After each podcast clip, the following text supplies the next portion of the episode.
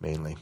This morning we find ourselves in 1 Corinthians, once again, chapter 3, and we're going to be looking at the subject of uh, spiritual maturity, understanding spiritual maturity. And uh, this really falls right in the middle of Paul's talking about uh, divisions in the church. He's been dealing with that since really the middle of chapter 1. In verse 10, he says, I appeal to you, brothers, by the name of our Lord Jesus Christ, that all of you agree and that there be no divisions among you. So, this is one of the first issues, one of the first sins, you might say, that Paul brings up to this church in Corinth. And make no doubt about it, divisiveness is a sin. It is a sin. Um, because we're to be united within the body of Christ. And it's interesting how Satan works sometimes, and so we have to be on our guard. We have to be uh, understanding of what the Word of God says uh, through the Apostle Paul to us about divisiveness in the church. I praise God that we're in a church where there's um, not a lot of divisiveness going on. You can't say there's none. There always is some because we're all different people and going different directions, whatever. But um, for the most part, some churches really have an issue with this. And I thank God that over the years that um, the Lord's graced me to be here and, and uh, with the, the folks that minister alongside of, we've had unity. And um, that's very important. It's very important for the glory of God. It's very important for the church of Christ. So I want to read our text for this morning here in uh, 1 Corinthians chapter 3. I don't know if we'll get through all this, but verses 1 to 9. Paul says, But I, brothers, could not address you as spiritual people, but as people of the flesh, as infants in Christ. I fed you with milk, not solid food, for you were not ready for it and even now you are not ready. For you are still of the flesh. For while there is jealousy and strife among you, are you not of the flesh and behaving only in a human way? For when one says, I follow Paul, and another says, I follow Apollos, are you not being merely human? What then is Apollos? What is Paul? Servants through whom you believed, as the Lord assigned to each. I planted, Apollos watered, watered, but God gave the growth. So neither he who plants nor he who waters is anything, but only God who gives the growth. He who plants and he who waters are one, and each will receive his wages according to his labor. For we are God's fellow workers. You are God's field God's building. We're going to be looking at these verses today and in the coming weeks, but as way of introduction, I just want to remind you that this whole section here in Corinthians is setting up to begin to deal with some pretty heavy sins in the church of Corinth. And he starts off there, we talked about this the last couple of weeks, talking about worldly wisdom versus spiritual wisdom, divine wisdom. And what was happening in the church at Corinth was because of their pagan's background, because of the culture in which they lived, they put a high view, a high value on worldly wisdom, philosophy. And we've been talking about how that is empty. And so here, the Apostle Paul begins to address some divisiveness within the church at Corinth because some of the believers there began to introduce philosophies of the world into the church. And as a result, they began to choose sides. That's why he brings up, I follow Paul, I follow Apollos. They began to divide the body of Christ. And that's so important. Unity in the body of Christ should be maintained, but it should not be maintained at all costs. What I mean by that is you still have to stand for truth you still have to present the truth of God. And sometimes the truth of God divides, unfortunately. And so we don't cower in those situations. But on the side areas, on issues that are not dealing with salvation, issues that are not dealing with the deity of Christ or who God is, major, major issues, uh, we need to find unity. And so here, this unity has already been provided for us through, through Christ. And so I have a question this morning. Why is it so difficult for us to live a Christian life that is being faithful to the Lord? Have you ever wondered about that? You know, I mean, before I became a Christian, pretty much I was kind of on easy street. I just did whatever I wanted. No big deal. I mean, it was sinful, but there was nobody to account for it. And then when I came to Christ and I gave my life to Christ, all of a sudden, now I have this Holy Spirit dwelling within me. Now I have the Bible as the sole authority to live my life by. And I'm thinking, boy, if that life was easy, this is going to be easier. Well, guess what?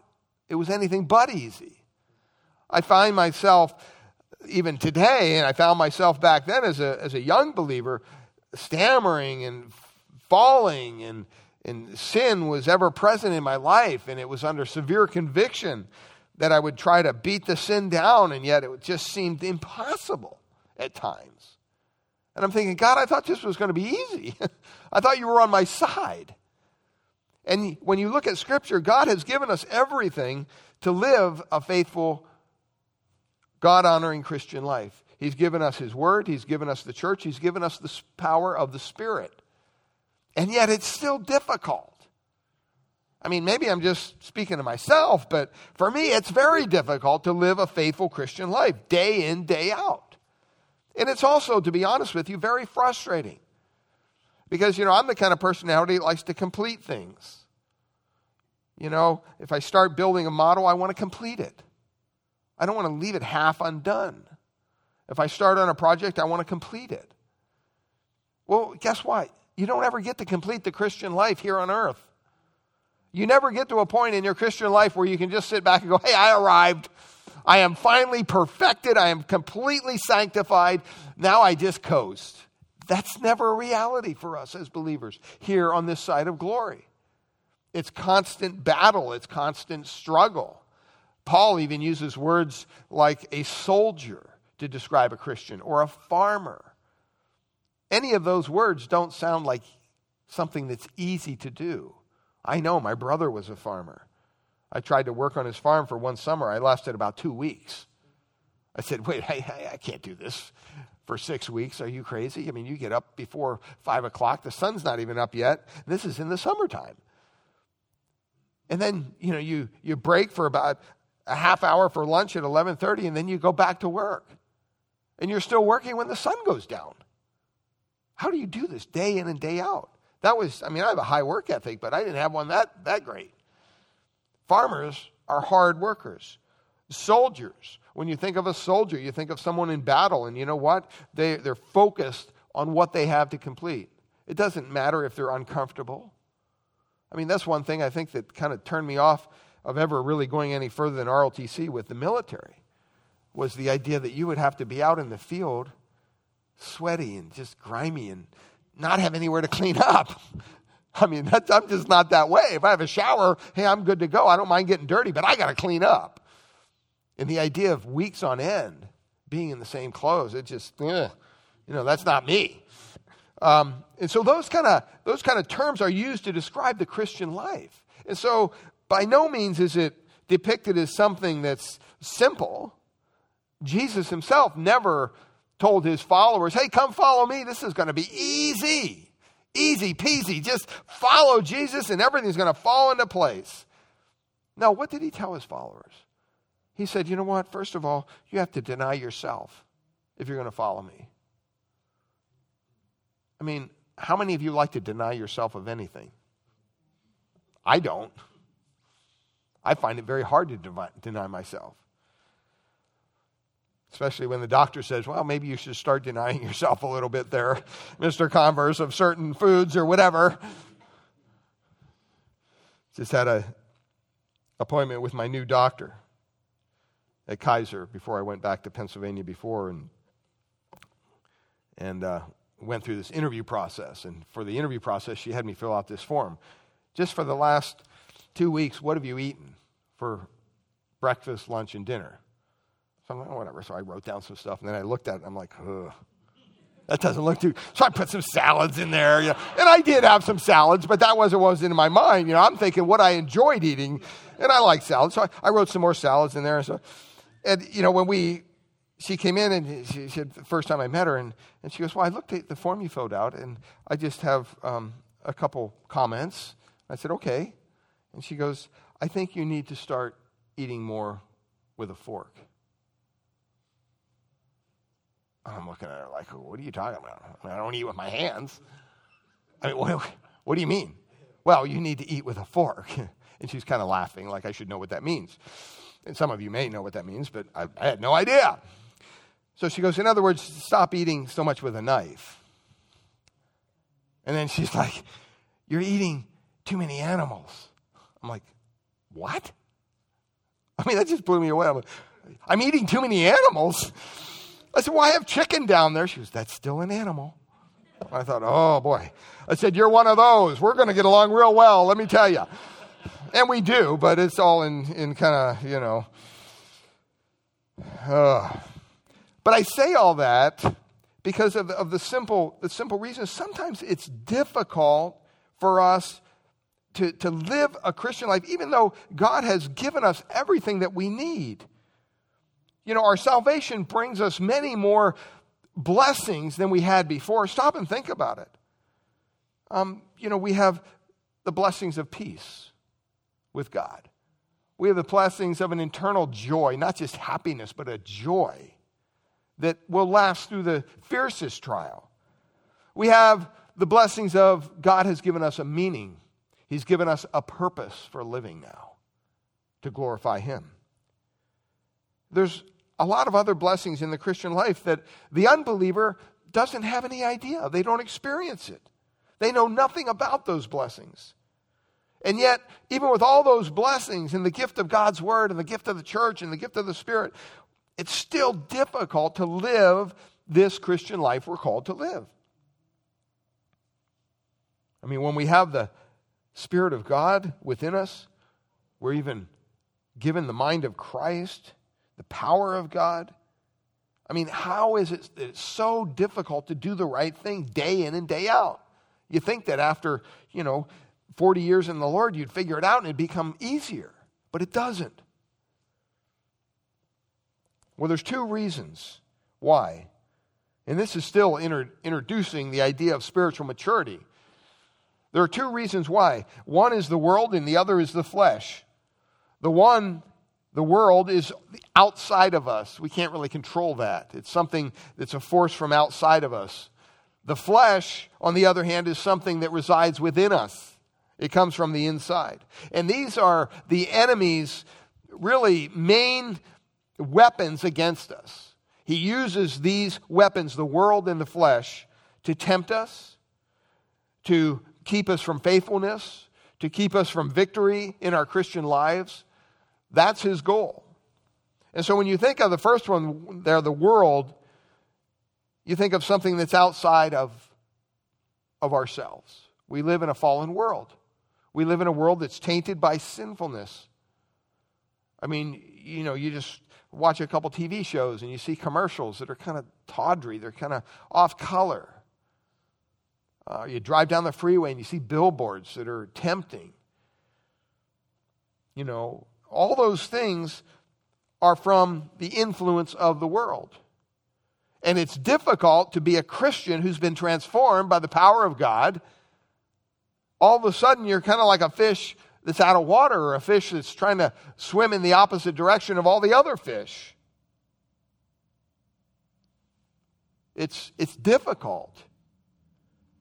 While everything else is floating downstream, you're fighting the current. You're fighting against the current. And you keep on slamming into this wall of worldliness that, that tries to keep you from breaking through to victory. The world is geared to go in a certain direction.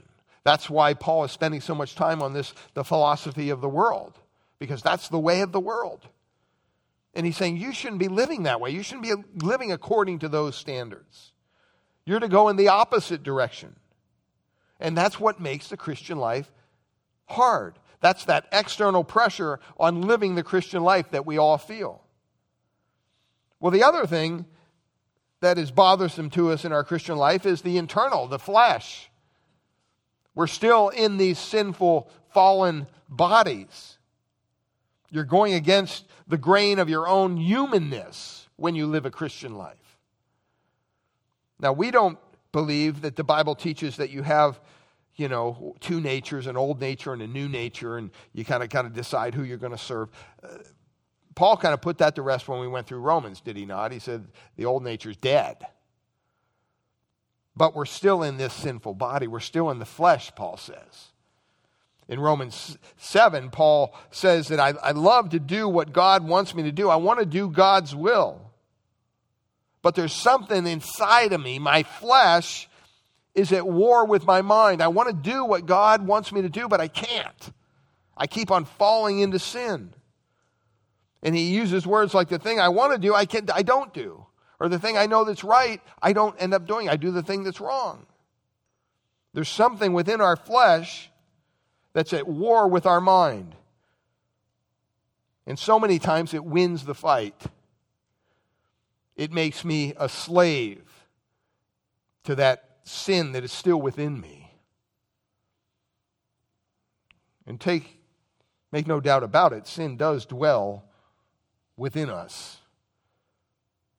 I, I loved what uh, mortification of the sin, the, the author there, John Owen, said, Sin is not what we do, sin is what we are. We're sinful creatures before a holy God. And that's all internal. Now, yes, our standing before God when we come to Christ and our sins are forgiven, our standing pract- practically before God is righteous.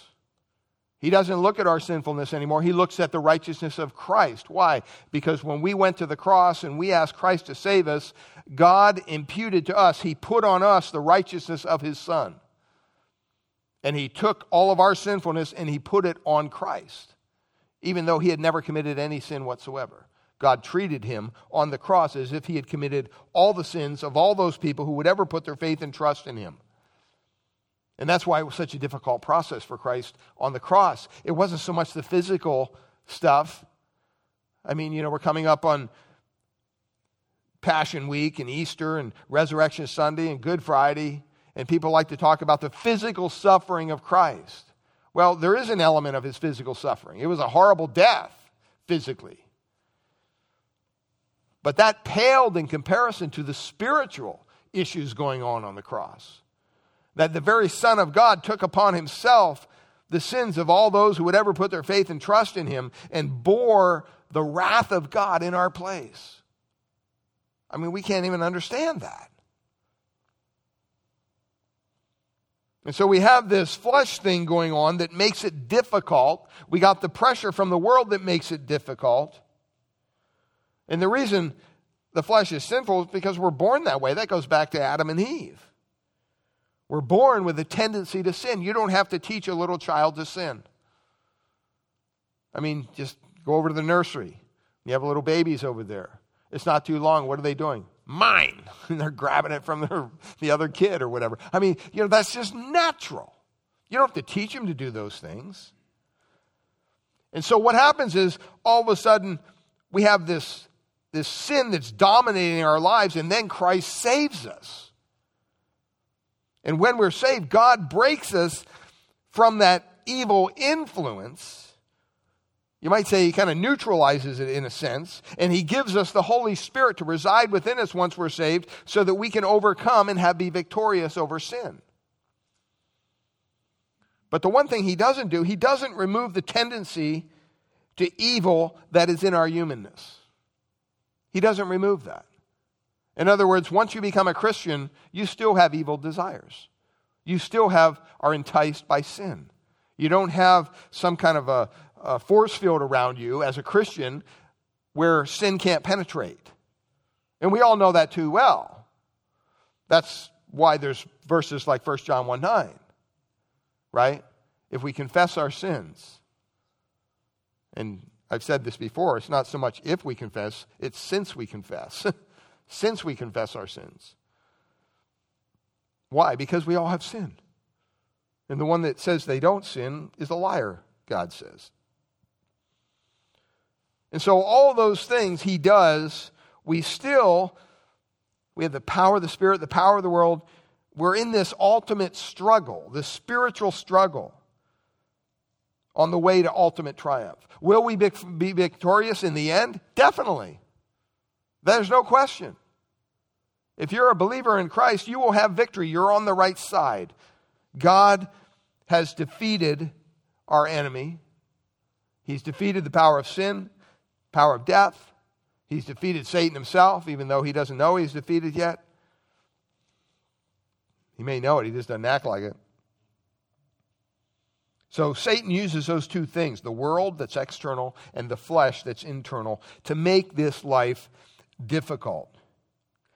Um, it's kind of like you're going, you know, you're swimming upstream. I remember when we were in, we were at some resort and there was one of those lazy rivers. You ever get on one of those, you know, you get on an inner tube and you just kind of lay there like a whatever, dead fish and float around, you know, this lazy river for uh, an hour or so. It's just relaxing, right? And you got other people floating around. Well, I remember everybody's just going with the flow, having a good time. And then there's one kid that decides, I'm not going to go with the flow. I'm going to go against the flow. And so he was on his inner tube and he's got his hands on the side of the channel there and he's trying to fight you know, the water, the, the, the, water that's naturally taking him on, he's fighting and he's kicking and he's it's just creating problems for everybody because people are bouncing into him. It's like, dude, what are you doing? You're going the wrong way. Oh, I want to go the other way. And so he's trying to, I don't know if he's just trying to complete the whole circle or whatever. Finally, you know, he created such a hassle for everybody because people were kept on running into him that one of the lifeguards or attendants came out and said, Hey, you need to go with the flow. And I remember hearing that guy say, You need to go with the flow. And I thought, boy, that's a perfect picture of what the world tells us as believers. Because as, as Christians, we're, we're, we're trying to fight against the flow. We're not, we're not willing just to bow down and, and, and just for the sake of unity and peace, go along with the flow. That's not what Christ has called us to do. Now, we don't want to be obnoxious. We don't want to be disruptive just for the purpose of being disruptive. We don't want to create problems just for the sake of being problems. But on the other hand, if you're going to stand up for the truth in any semblance at all, you're going to be an issue in this world. There's going to be a target on your back. People aren't just going to go, oh, look at that wonderful little Christian. They're fighting against everything that we stand for. No, they're going to fight you with everything it takes. And so these are the two issues. And the problem here in Corinth was when they, they faced this, they weren't able to avoid either the world or the flesh. They had both things going on in their lives at the same time. They were succumbing to the world because they had all these individuals who came into the church with the worldly wisdom, and they said, Hey, we're going we're going to bring this in, we're going to bring that in. Because that's what they valued. And then on the other hand, they were succumbing to the flesh. And the result was all kinds of sin going on in this church. I mean, it's hard to understand the kind of sin that was taking place. I mean, you had believers within the same church taking him and suing him and taking him to court. I mean, some of you have been here for any, any time period before my time. You understand what that's about. See? And, and this is what's important to understand is those things have nothing, no place in the church. I mean, you're talking about sexual immorality within the church. They turned the communion dinner, the communion fellowship time, into basically a drunken orgy. I mean, if you can imagine that, I can't even imagine that happening. But that's really what happened. And so, as a result of this, the result of the influence of the world, the influence of the flesh, all these sins were occurring. And from the beginning of chapter 1 all the way to chapter 16, he just keeps dealing with one sin after another. That's what he's doing. That's what the Apostle Paul is doing. And one of the sins that he talks about here in chapter 3 is division or divisiveness. It is a sin. It's not something that's meant for the church of Christ. But it's not an isolated sin. John MacArthur said this sins are always combinations of other sins. And really, that's true when you stop and think about it. Um, pride, envy, jealousy. You can go on and on. All of our sins are, are kind of made up of a conglomeration of, of a bunch of sins. And one of those sins he's talking about here is division.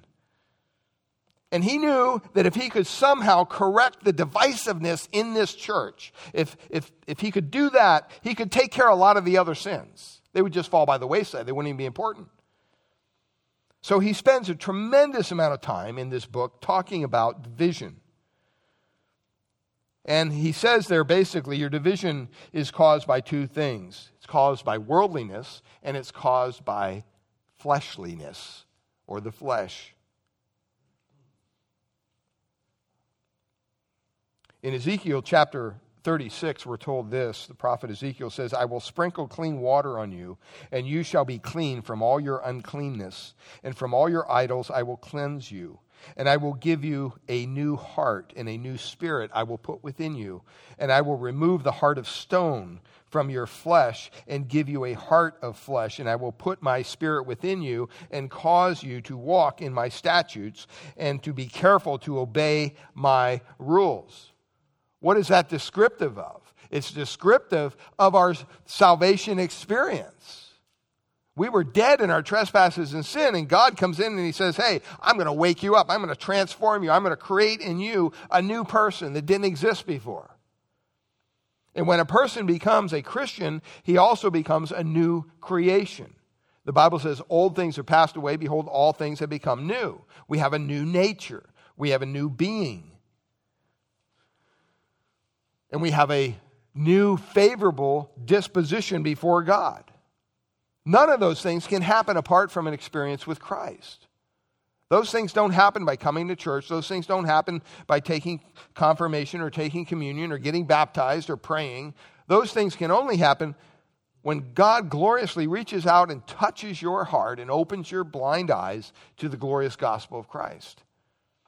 In 2 Peter chapter 1 verse 3 and 4, Peter writes this His divine power has granted to us all things that pertain to life and godliness. You would think if God granted us everything that pertains to life and godliness as Christians, that our Christian lives would be easy.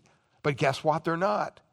And then he says this through the knowledge of him who called you called us to his own glory and excellence, verse 4, by which he has granted to us his precious and very great promises, so that through them you may become partakers of the divine nature, having escaped from the corruption that is in the world because of sinful desire. I mean, God has given us everything we need. Or Paul writes in 2 Corinthians 5:17, "Therefore if anyone is in Christ, he's a new cre- creation. Old things have passed away; behold, the new has come." The ESV says. See, from that point of conversion, the Lord takes us to be with Himself. And all you have to do is look at the ministry of Christ. And when you look at the ministry of Christ, you realize He was not one to go with the flow. He went against the religious authorities, He went against the worldliness of His time, He went against everything. And so that's what we're, that's what we're called to do. We're not called to go along with the flow. Well, you say, well, what is this worldliness? What are you talking about? You know, everybody can kind of come up with their own definition of worldliness. If I said, what would you, you know, how would you describe worldliness? You may say, well, that's somebody who goes out and gets drunk, or somebody that smokes, or somebody that takes drugs, or, well, well that's fine. I mean, we could all come up with our own little definition of worldliness, but worldliness basically is this, if you want a, a, definition for it, it's accepting the world's definitions and the world's measuring sticks and the world's goals. That's what worldliness is.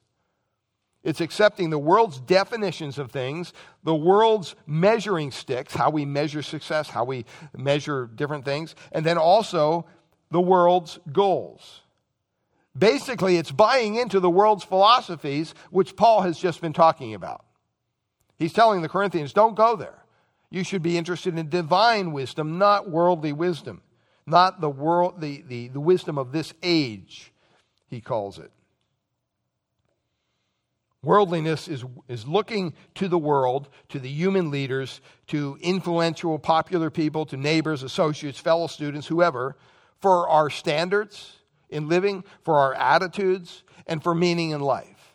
And unfortunately, there's a lot of people within the confines of the church that do that. They do it all the time. And so that's what worldliness is. But the second thing here is the flesh. So you have this, this outside influence of the world, but you also have this influ- inside influence of the flesh. Um, and, and what this, what this fleshliness does in us as Christians, it provides a bridge for this worldliness to travel into our lives. You know, if we were in our glorified state, we probably wouldn't have a big deal with the world. It wouldn't bother us much because we'd be totally impervious to it at that point. But here, we're not. We're still in our fleshly bodies. Our flesh is not removed. And that's not going to happen, the Bible says, until, look back at Romans 8. Remember when we went through Romans 8? Look at verses 18 to 25. Here's what Paul's talking about. He's talking about this future glory that we can look forward to as believers. He says, For I consider that the sufferings of this present time are not worth comparing with the glory that is to be revealed to us. It's going to be revealed to us.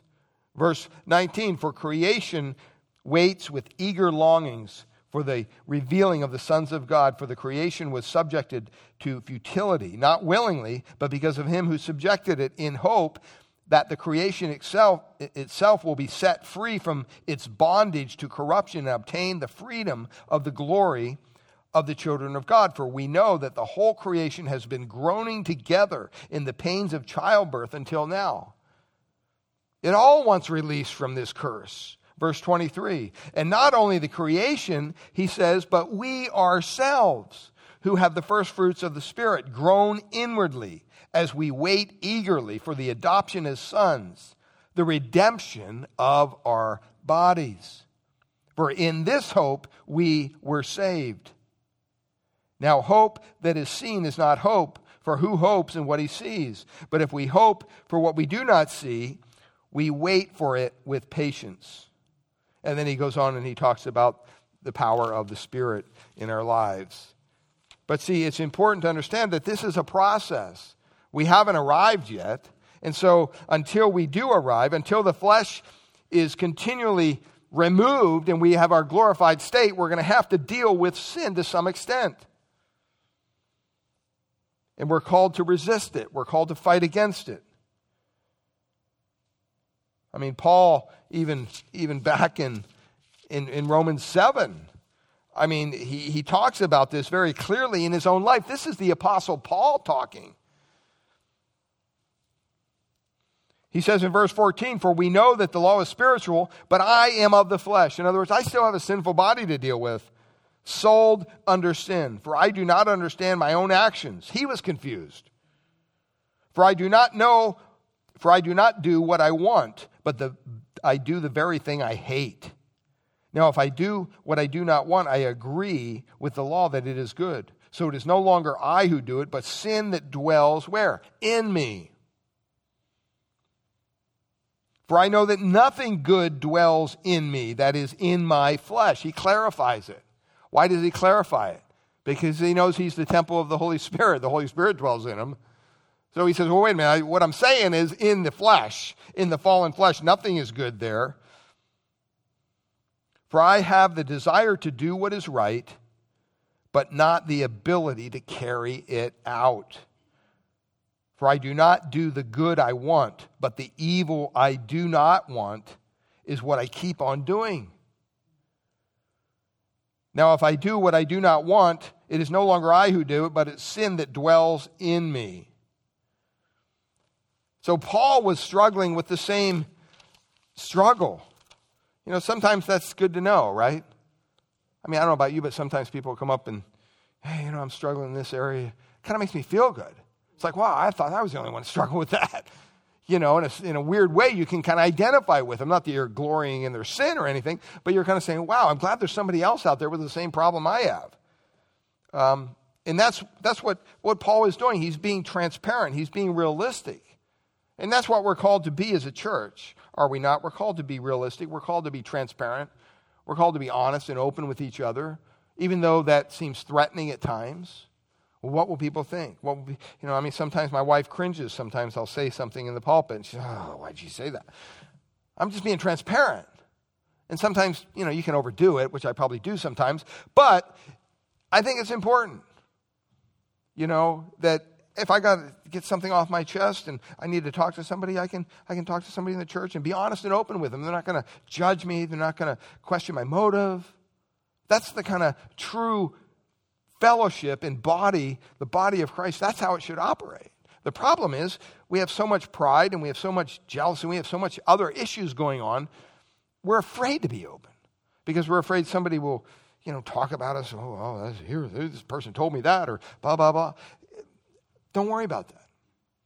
You know, God knows your heart more than anyone else. And so we don't want to buy into the philosophies of the world. We want to be aware that we have to deal with this um, fleshliness. And this is really kind of brings us to our text. I said that's a long introduction, but I said we wouldn't get through it, so I don't feel guilty. Um, but I think if you had one word to characterize the flesh, one word in the English language, it would be selfish. Selfish.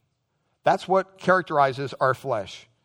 Um, and and it's, it's, it's been that way ever since sin, sin entered into uh, humanity. And so here, the Corinthian church had a struggle dealing with these issues. And the one thing I see here is Paul being critical of them. And, and rightfully so. He, he starts off there in verse 1. He says, But I, look at that word, brothers. See, he's, he's, he's really establishing their relationship with him and with the Lord. See, just because someone gets caught up in a sin or someone's doing something wrong, it doesn't mean they're not a Christian. I mean, if that were the standard, none of us would be Christians because we all falter, we all fail in myriads of ways, probably every day. That's where the grace of God comes in. That's where the forgiveness of Christ comes in. That's why the Bible says, once again, since we confess our sins, he is faithful and just to forgive us our sins and cleanse us from all unrighteousness. And so Paul starts off here, he's getting ready to say some hard things to these people, and he says, But I, brothers, you know, you know you're in trouble. You know something's coming down when someone says, You know, I love you, right? It's like, okay, well, come, just, just say it. I'm ready, just say it. I mean, and that's good. It's good to start off that way to kind of reaffirm your relationship with somebody, and it's, it's a technique people use all the time. Um, most people do, and, and that's a good thing to do. It's to reaffirm that relationship. And so he's not here blasting them with both barrels, but he's being compassionate, he's being understanding. He says, But I, brothers, and then he says this, could not address you as spiritual people. This is what he wants to do. He wants to address them as spiritual people, but he can't. And he tells us why. He has to address them as people of the flesh, as infants in Christ. See, he hopes to present spiritual meat to them, to spiritual truth, but he can't because of their maturity in Christ. Now, the one thing that we need to understand here is what is he talking about when it comes to the idea of spiritual maturity? What is he saying here? Could not address you as spiritual people. Well, why not? He's not saying they're not spiritual people. Do you understand that? He's not calling them non Christians here. He's saying, no, you're obviously spiritual people, but I can't address you as spiritual people. I can't address you at the level of the calling to which God has called you. Why not? Because you have this influence from the world, and you also have this influence from your own flesh. And both are just creating havoc in your lives and therefore in your church. He wants to do that. He wants to teach them, he wants them to grow, but he can't do it. It's a serious problem. And it speaks to their spiritual maturity. I'm reminded of a song, I think it was back in the the 80s, actually, that Amy Grant sang. And it just speaks to this. It's called Fat Baby. Here are the words I know a man, maybe you know him too. You never can tell, he might even be you. He knelt at the altar,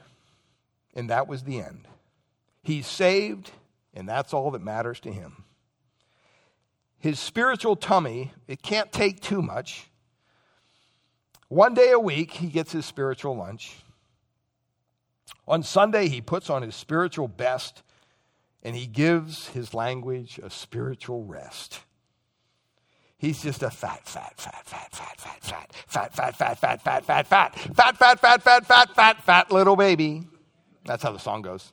Then it goes wah, wah, wah. he wants his bottle, and he don't mean maybe. He sampled solid foods once or twice, but he says doctrine leaves him cold as ice. He's been baptized, sanctified, redeemed by the blood. But his daily devotions are stuck in the mud. He knows the books of the Bible and John 3:16. He's got the biggest King James you've ever seen.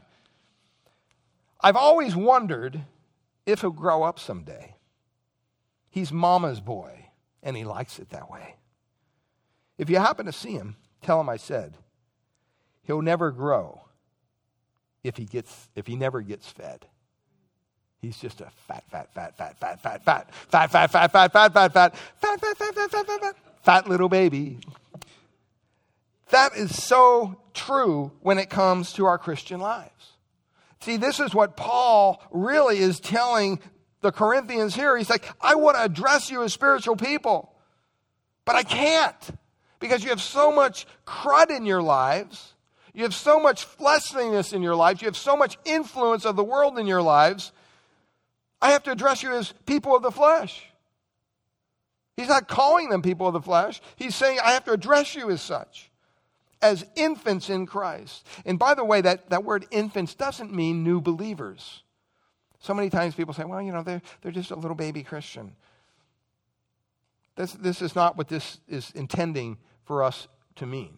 It's not talking here about their time in the Lord, it's talking about their maturity in the Lord. See, this is, this is different from um, the, the previous time when Paul was talking about the, the, the, the mature, talking about believers as a whole, and then talking about the wisdom of this world, talking about the unbelievers.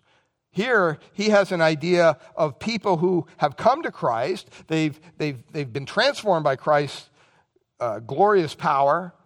They're in the body of Christ, but they're not growing because of all the influence of the world and sin and flesh going on in their lives. And his point is, is that shouldn't be that way. There's no excuse for a believer in Christ to remain at the same level of spirituality that they came when they came to Christ. In other words, as you progress in your Christian life, you should be growing more what? Like Christ. You should be growing in godliness. You should be growing in divine wisdom. You should be growing in your knowledge of the scriptures. And you can tell very quickly when some people have kind of just stalled. It's like maybe they got saved and they, they, they read a lot and got a lot of influence, and then they just leveled off and God hasn't really done anything in their lives lately. That's not the Christian life we're called to lead. That's not the Christian life we're called to live. Every, I mean, think of it this way every day in your Christian life should be a new adventure with the Lord. Because you don't know what that day holds. You have no idea. You don't know what blessing is going to come your way. You don't know what trial is going to come your way. You don't know what new, new insight when you open the Bible and you, you read the Gospel of Luke for the nth time. All of a sudden, God opens up a verse and you go, Whoa, thank you, Lord. just touches your heart. Every day, every moment is an adventure with the Lord. It's not some humdrum, you know, follow the rules kind of life. And you know what? I mean, I wish to God that I came to Christ a lot earlier than what I did. I came to Christ when I was 19. But some of you in this room, you know Christ now at a much younger age. What a glorious thing it is to live the majority of your life under His guidance, under His influence, with the Holy Spirit of God living within you, guiding you and leading you, showing you what decision to make, when to make it, where to go. See, that's what, what Paul wants them to, to get to that point where every day is an adventure. Don't level off. Sometimes I talk to older Christians. Christians have been Christians for years. And they almost act like, you know, it's they've arrived. Like you can't teach me anything. How sad. How sad is that?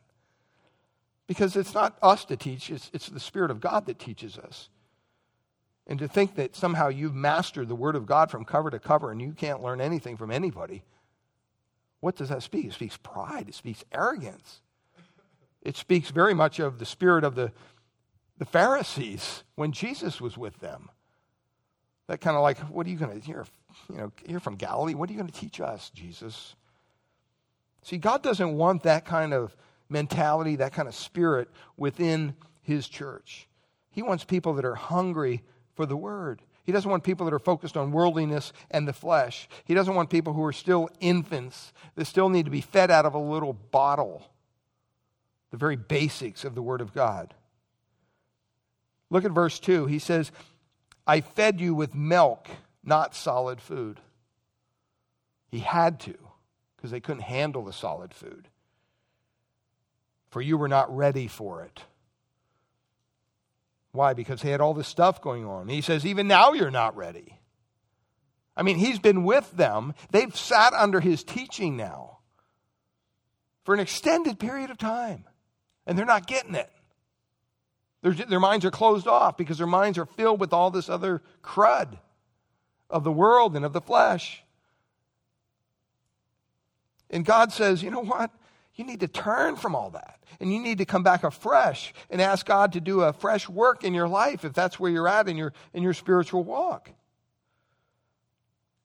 That's why when we come together and we study the Word of God together, this should not be a boring lecture. This should be something that excites all of us, including me. Because God has touched my heart through these words this past week. And I'm praying that that somehow communicates to you in your life and you can apply it however God wants you to apply it. But we need to move beyond the milk. This is what he's telling him. I can't do it, he says. You're not ready. In verse 3, he says, For you are still of the flesh. You, you're still holding on to all this stuff that you were supposed to walk away from. It's still influencing you in a negative way. And he points it out. Look at what he says in verse 3 there. He says, For while there is jealousy and strife among you, this is something that is among all of us. We all have a little bit of all the stuff. We're not perfect yet, right? We all got issues. It's not, it's not a matter of becoming perfect Christian. No, but it's a matter of recognizing the issues you have and then confessing them and moving on. And so he's very critical to them here in the first two verses. He, he, he hopes to do something with them, but he can't, and so he has to do something else because of their own carnal, fleshly immaturity.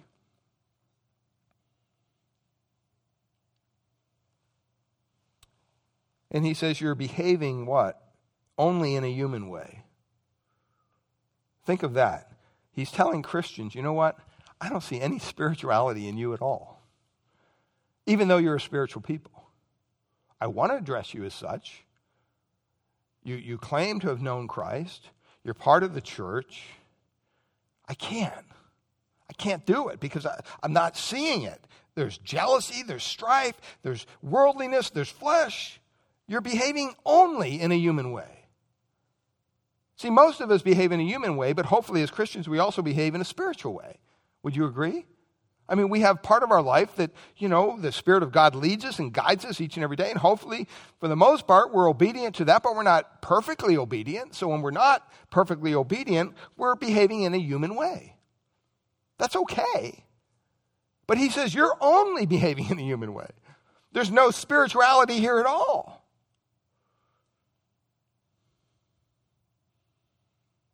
And then he gives an illustration of that. He says, One says, I follow Paul, another follow Apollos. Are you not merely being human?